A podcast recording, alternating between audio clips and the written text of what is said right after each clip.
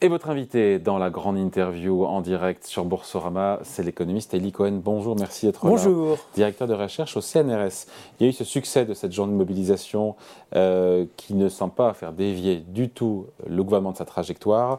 Euh, président Macron qui ne recevra pas les syndicats à leur demande, c'est plutôt euh, le rôle du ministre du Travail, nous a dit la Première ministre. Nouvelle journée de manifestation interprofessionnelle prévue donc pour samedi. Rien ne semble pouvoir faire plier ou reculer le gouvernement. Bah, pour, euh, je dirais pour le président, c'est vraiment euh, cette réforme, c'est la mère de toutes les batailles. Comment peut-on imaginer un seul instant qui puisse reculer? C'est la grande réforme de son quinquennat. Il l'a annoncé longtemps à l'avance.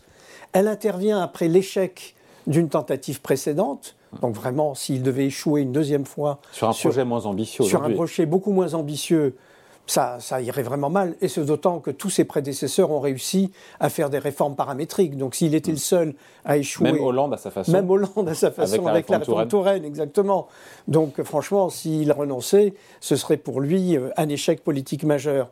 En plus, euh, je veux dire, il y est un peu contraint compte tenu des engagements qu'il a pris. Enfin, il n'a échappé à la vue de personne que la situation des finances publiques françaises s'était beaucoup dégradée, que les taux étaient en train de remonter et qu'il ne pouvait pas se payer le luxe de dire euh, qu'il C'est la thèse d'Alain Minck de dire que finalement cette réforme est faite pour les marchés bah, financiers. Non, non, elle n'est pas faite pour les marchés financiers. Non, non, je, suis en total désaccord. Ah. Reprenons depuis le début. Le point de départ de tout ça, c'est le déséquilibre démographique. Chacun sait que c'est pas la même chose d'avoir 4 cotisants euh, pour un retraité euh, ou comme actuellement 1,7 cotisants pour un retraité et d'avoir 1,5 ou 1,4 cotisants pour un retraité. Donc la loi démographique, elle est absolument imparable. Mais le gros du vieillissement est derrière nous, disent certains. Oui, mais enfin, il il n'est pas fini, puisque les différents scénarios qui ont été faits par le corps montrent qu'il y a un déséquilibre et un déficit euh, dans les dix années qui viennent. Donc il faut bien euh, trouver un moyen pour combler ce déficit. D'ailleurs, ce qui me frappe, c'est que même Berger dit oui, il y a un déséquilibre démographique. Oui. Il l'a oui, sur ce plateau. Voilà. Oui, il faut trouver des solutions. Et moi, j'ai débattu aussi souvent avec des dirigeants syndicaux. Ils disent oui, il y a un déséquilibre et il faut le financer. Simplement, c'est comment on le finance? Hmm. Alors, du côté de certains syndicats, ils disent on n'a qu'à augmenter les, impôts sur les plus riches, oui. ou on n'a qu'à augmenter les cotisations, mais patronales, oui. et de manière mineure, les cotisations salariales. La CSG sur le patrimoine, par exemple. Voilà, ou la CSG sur le patrimoine, ou on n'a qu'à supprimer certaines aides hmm. apportées aux entreprises qu'on estime indues. Et pourquoi pas mais pourquoi pas? Mais pour une raison très très simple, prenons chacun des arguments un après l'autre. Pourquoi on n'augmente pas les cotisations patronales sur les retraites Parce sont déjà bah Parce qu'il ne vous a pas échappé que le coût du travail est élevé en France euh, et que si on augmentait, nous, encore davantage ce coût du travail, ça se ferait au, désavantage de la compétitivité française, notamment par rapport aux pays européens. Puis, qu'est-ce qui justifierait qu'on augmente le coût des retraites en France alors que nous sommes déjà à un niveau, le coût du travail euh, à travers l'augmentation du coût des retraites. Alors que déjà on est euh, les moins disants en matière de date de départ à la retraite, si on mm. compare euh, à l'Allemagne, euh, à l'Espagne, à l'Italie, etc. Qu'est-ce qui justifierait que l'argent mette de l'argent public, que l'État mette de l'argent public sur le comblement des déficits des retraites, alors qu'on a déjà un déficit de 30 milliards, qui est un déficit dont personne ne parle, qui est le déficit des régimes publics? Pourquoi faudrait-il en rajouter une couche? Et puis vraiment, dans ce pays, il n'y a pas d'autres dépenses à faire pour l'avenir euh, que de, de, mettre de l'argent public dans les retraites. Donc les cotisations patronales ont augmenté Non, pas d'augmentation. La CG sur le patrimoine, on demande un peu plus de. À ceux, qui, ceux qui ont un peu plus, qui ont du patrimoine, et eh ben on demande un petit peu de, participer, non? Pourquoi pas? Mais attendez, il ne vous a pas échappé que même après toutes les réformes qui ont été faites, la taxation du capital en France, que ce soit sur les revenus du capital, sur la descension du capital ou sur la transmission du capital, reste la plus élevée parmi les pays européens. Vous voulez rajouter une couche dans la taxation ah, Moi, je veux rien. Moi, je, je reprends les arguments des, euh, des, des, gens. Voulez rajouter, vous voulez hein. rajouter une couche dans la taxation du capital Bon, qu'est-ce qu'il y avait d'autre sur le... les aides aux entreprises? Les, les, conditionner, vous voilà, bah, les, revoir, les optimiser. 150 milliards d'euros par an. Les, aides aux entreprises. Euh, vous qui êtes un spécialiste de tout ça, vous savez pourquoi on invente chaque fois des aides aux entreprises Pourquoi on supprime des cotisations sociales sur les bas salaires? Pourquoi on révise à la hausse cette, euh, baisse de 1 SMIC à 1 SMIC et demi, etc. Le problème, c'est que euh, nous avons mis en place un système qui favorise le travail non qualifié et qui pénalise fortement le travail qualifié. Et après, on s'étonne que ce pays se désindustrialise, on s'étonne que ce pays perde chaque jour en compétitivité. Donc, le courage de, notre président actuel, ça a été de dire stop, ça suffit. Maintenant, il faut travailler plus, hmm. il faut alléger les, syndicats qui sont venus sur ce plateau m'ont dit mais on augmente le taux d'emploi euh, des jeunes, des seniors. pourquoi on ne cherche pas à augmenter le taux d'emploi de ceux qui sont euh, entre 15 et 29 ans, très bien, entre 55 et 65 ans, qui travaillent moins? Comment vous augmentez euh, la participation des jeunes au travail? Bah, Figurez-vous que le gouvernement a trouvé qu'il fallait justement des aides pour l'apprentissage, des aides pour l'insertion sur le marché du travail, etc. vous voyez, vous bouclez la boucle pour améliorer le taux de participation. Donc il faut il n'y a pas de plan B, il n'y a pas de plan B pour bah. financer ces 13 milliards d'euros horizon Alors non, ce que j'ai découvert, si vous voulez, à la suite ah. de, cette, de ce débat, c'est que les Français et également les syndicats tiennent beaucoup à la liberté euh, de contracter. Et j'ai entendu quand même sur des plateaux, beaucoup de syndicalistes disent oui, on est prêt à envisager de cotiser plus pour travailler moins.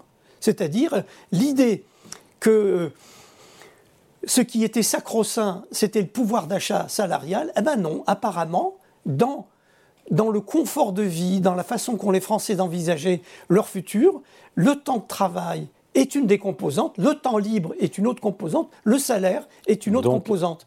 Donc finalement... Accepter une hausse des cotisations sociales salariales. Absolument. Donc au détriment du pouvoir d'achat tous les mois. Voilà. Et puis deuxièmement, il y a une expression qui se manifeste de plus en plus, pouvoir choisir l'âge du départ ce jeu dans lequel on enserre les gens avec d'un côté le recul de la borne d'âge et l'allongement de la durée de cotisation pour avoir une retraite à taux plein, ben non, les Français nous disent, ben non, nous on est prêt à accepter éventuellement une moindre retraite en partant plus tôt. Donc, si vous voulez, les esprits sont en train d'évoluer et je me demande si le moment n'est pas venu de faire un grand saut, de dire, ben voilà, l'objectif, c'est que le régime de retraite par répartition soit en équilibre. Et à l'intérieur de cet équilibre, eh bien, les partenaires sociaux peuvent négocier tous les paramètres. Les gens peuvent partir plus tôt, ils peuvent mmh. accepter une retraite moindre que la retraite à taux plein. Finalement, ce qu'on constate à l'occasion des, des, grèves actuelles, c'est qu'on est dans une régression par rapport à ce qu'avait été la réforme précédente, qui justement permettait ces souplesses possibles à travers le régime universel et la possibilité de partir plus tôt à la retraite en ayant une moindre retraite. Bon, ça se finit comment? On est dans un scénario à la 2010 à savoir euh, des manifestations, mais in fine un vote, euh, a priori le 16 mars à l'Assemblée, et une application, encore une fois, de, la réforme, malgré la contestation qui se poursuivra d'ailleurs ou pas ah bah, Je crois que la retraite va passer, comme on l'a dit au début de notre conversation, politiquement, pour euh, Emmanuel Macron, il est impossible d'envisager d'abandonner purement et simplement cette réforme. C'est comme si vous lui disiez, bah, ton quinquennat est fini, et comme le précédent n'a pas été non plus formidablement euh, successful, eh ben, euh, on, dira que le, règne de Macron aura été un petit parenthèse, une petite parenthèse pendant laquelle il aura géré les affaires courantes. C'est ça tout l'enjeu, si vous c'est qu'il ne peut pas se payer le luxe de rater cette réforme-là. même si la réforme est votée, notamment en 49.3, certains syndicats veulent continuer à en découdre. Ben oui, et puis finalement, le mouvement finira par s'épuiser. C'est le pari qui est fait. Euh, le pari qui est fait, c'est que ça passera au Parlement et qu'après, malgré tout, ça passera au Parlement avec les voix de droite ou en 49-3, ce qui n'est pas la même chose. Non, mais je ne suis pas d'accord avec cette distinction. C'est celle que fait Laurent Berger. Oui, mais il a tort. Et il me surprend, parce que j'ai connu une autre CFDT. J'ai connu une CFDT qui était anticipatrice, j'ai connu une CFDT qui s'occupait de problèmes sociétaux, j'ai connu, et d'ailleurs que euh, j'ai été un compagnon de route de cette CFDT-là, et je ne reconnais pas la CFDT actuelle qui est en train de remettre en cause la Constitution. Je veux dire, il n'écrit nulle part qu'une loi a une moindre dignité mm. quand elle est votée par euh, le 49-3 ou qu'elle est votée euh, par euh, le Parlement dans son fonctionnement habituel. Michel Rocard, qui ne passe pas pour un dictateur, avait utilisé près de dix fois, je crois, le 49-3. Le 49-3 est utilisé pour une raison simple. Il dit aux parlementaires, si vous n'êtes pas d'accord avec cette mesure, prenez la responsabilité de mettre à bas ce gouvernement c'est-à-dire de voter une motion de censure et, de, et de redonner la main euh, au pouvoir politique, soit pour des élections anticipées, soit pour la formation d'un nouveau gouvernement. Ne passe pas parce qu'il n'y a pas l'unanimité, enfin il n'y a pas la majorité, pardon, euh, pour, euh, pour la bah, faire passer. Le 49.3 est la conséquence, et ça a été prévu comme tel par les constituants d'une situation où il n'y a pas de majorité euh, qui marche au canon. Et donc, que, euh, que le patron de la CFDT vienne à faire ces distinguos me déçoit beaucoup de sa part. Bon, après, euh, Jacques Attali, qui n'est pas, pas un anti-macronien de la première heure, dit qu'en gros, dans une tribune que j'invite à lire sur les échos, que ce n'est pas la priorité absolue. Il faut la faire, mais que ce n'est pas la priorité, cette réforme des retraites. Est-ce que vraiment il y avait urgence à mettre le, la, tout ce monde dans la, la rue priorité, et euh, Je ne comprends pas bien Jacques Attali.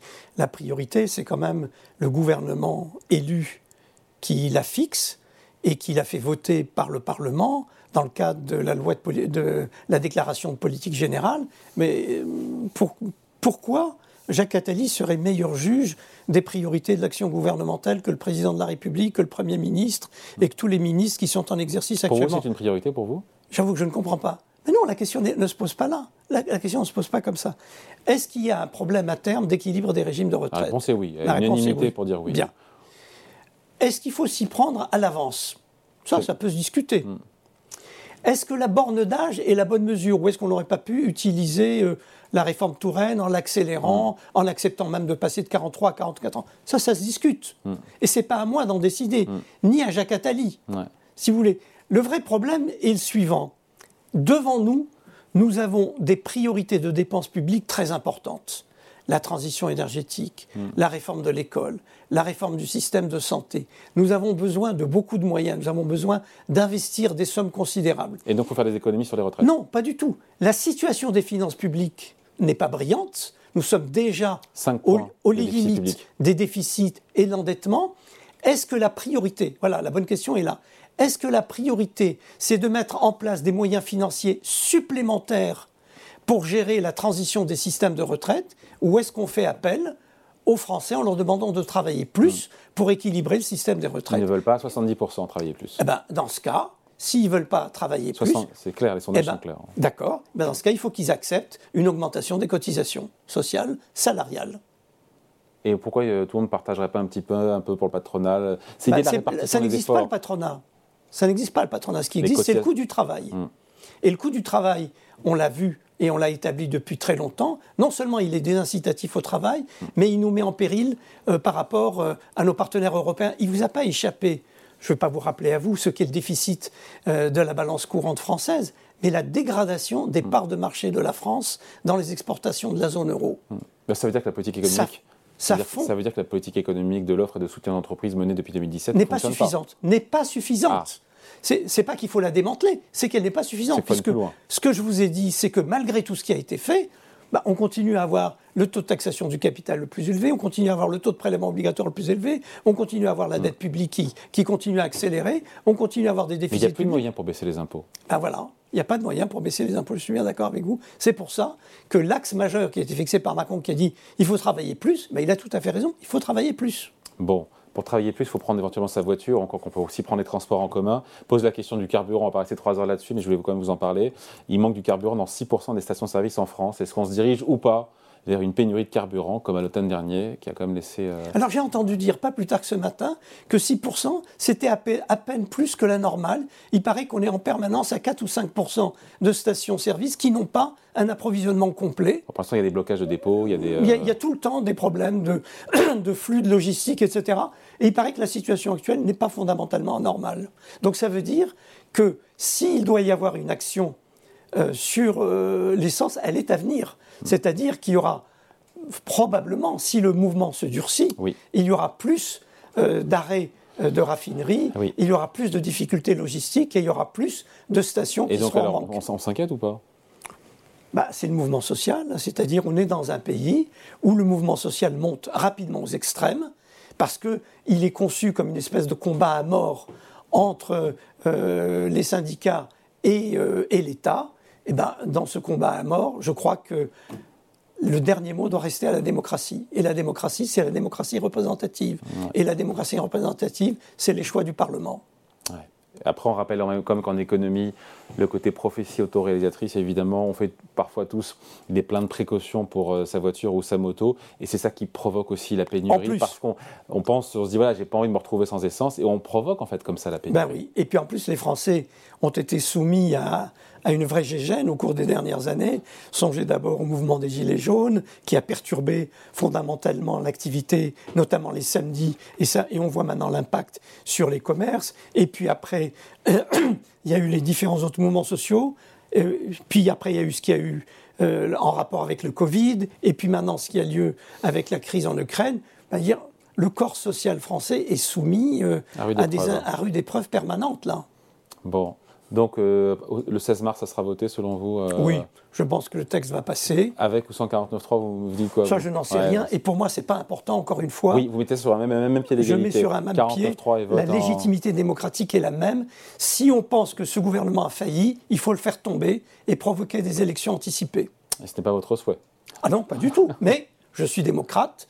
Euh, je constaterai s'il y a une conjonction des votes au Parlement entre, je ne sais pas, les LR, la France Insoumise. qu'on ne voit pas jusqu'à présent. Et le, qui n'arrive pas à voter une motion de Front National. Et si le gouvernement tombe, bah à ce moment-là, euh, la balle revient dans les mains d'Emmanuel Macron, qui peut soit nommer un nouveau gouvernement et chercher à former une nouvelle majorité, soit dissoudre et appeler les Français à trancher la question. On n'en est pas encore là. Mais la solution n'est pas comme je l'entends tous les jours, par exemple le référendum. Qu'est-ce que ça veut dire ces idées de référendum? On demande aux Français êtes-vous pour ou contre euh, le fait d'avoir euh, de travailler plus euh, pour gagner autant? Qu'est-ce que ça veut dire? Hmm. On se doute de la réponse d'ailleurs. Non, non, mais c'est pas ça. Le vrai référendum, c'est préférez-vous travailler plus et gagner moins Préférez-vous qu'on taxe ah, Travailler plus pour gagner moins, ça n'a pas envie, ça. Ah ben non, bah oui, mais c'est ça qui est. Quand vous êtes en situation de contrainte, quand vous êtes en situation de déséquilibre, vous avez quatre paramètres. Tout ça avait été écrit dans le livre blanc sur les retraites de Michel, Rocard. Vous avez quatre paramètres. Vous ne pouvez pas sortir des quatre paramètres. C'est les pensions, euh, les cotisations. les pensions, les cotisations, la durée de cotisation et la borne de l'âge de retraite. Vous savez, ces quatre armes. Bah, on peut dire, euh, aux syndicats, négocions pour trouver la meilleure combinaison. Puisque vous êtes d'accord pour estimer qu'il y a un déficit, bah, trouvons la bonne combinaison. On s'y est mal pris. Sans doute. Avec le résultat, on est sûr qu'on s'est mal pris. Bon, merci beaucoup. Merci de passer nous voir. Entretien donc avec Elie Cohen, économiste et directeur de recherche au CNRS, invité de la grande interview en direct sur Boursorama. Merci à vous. Merci.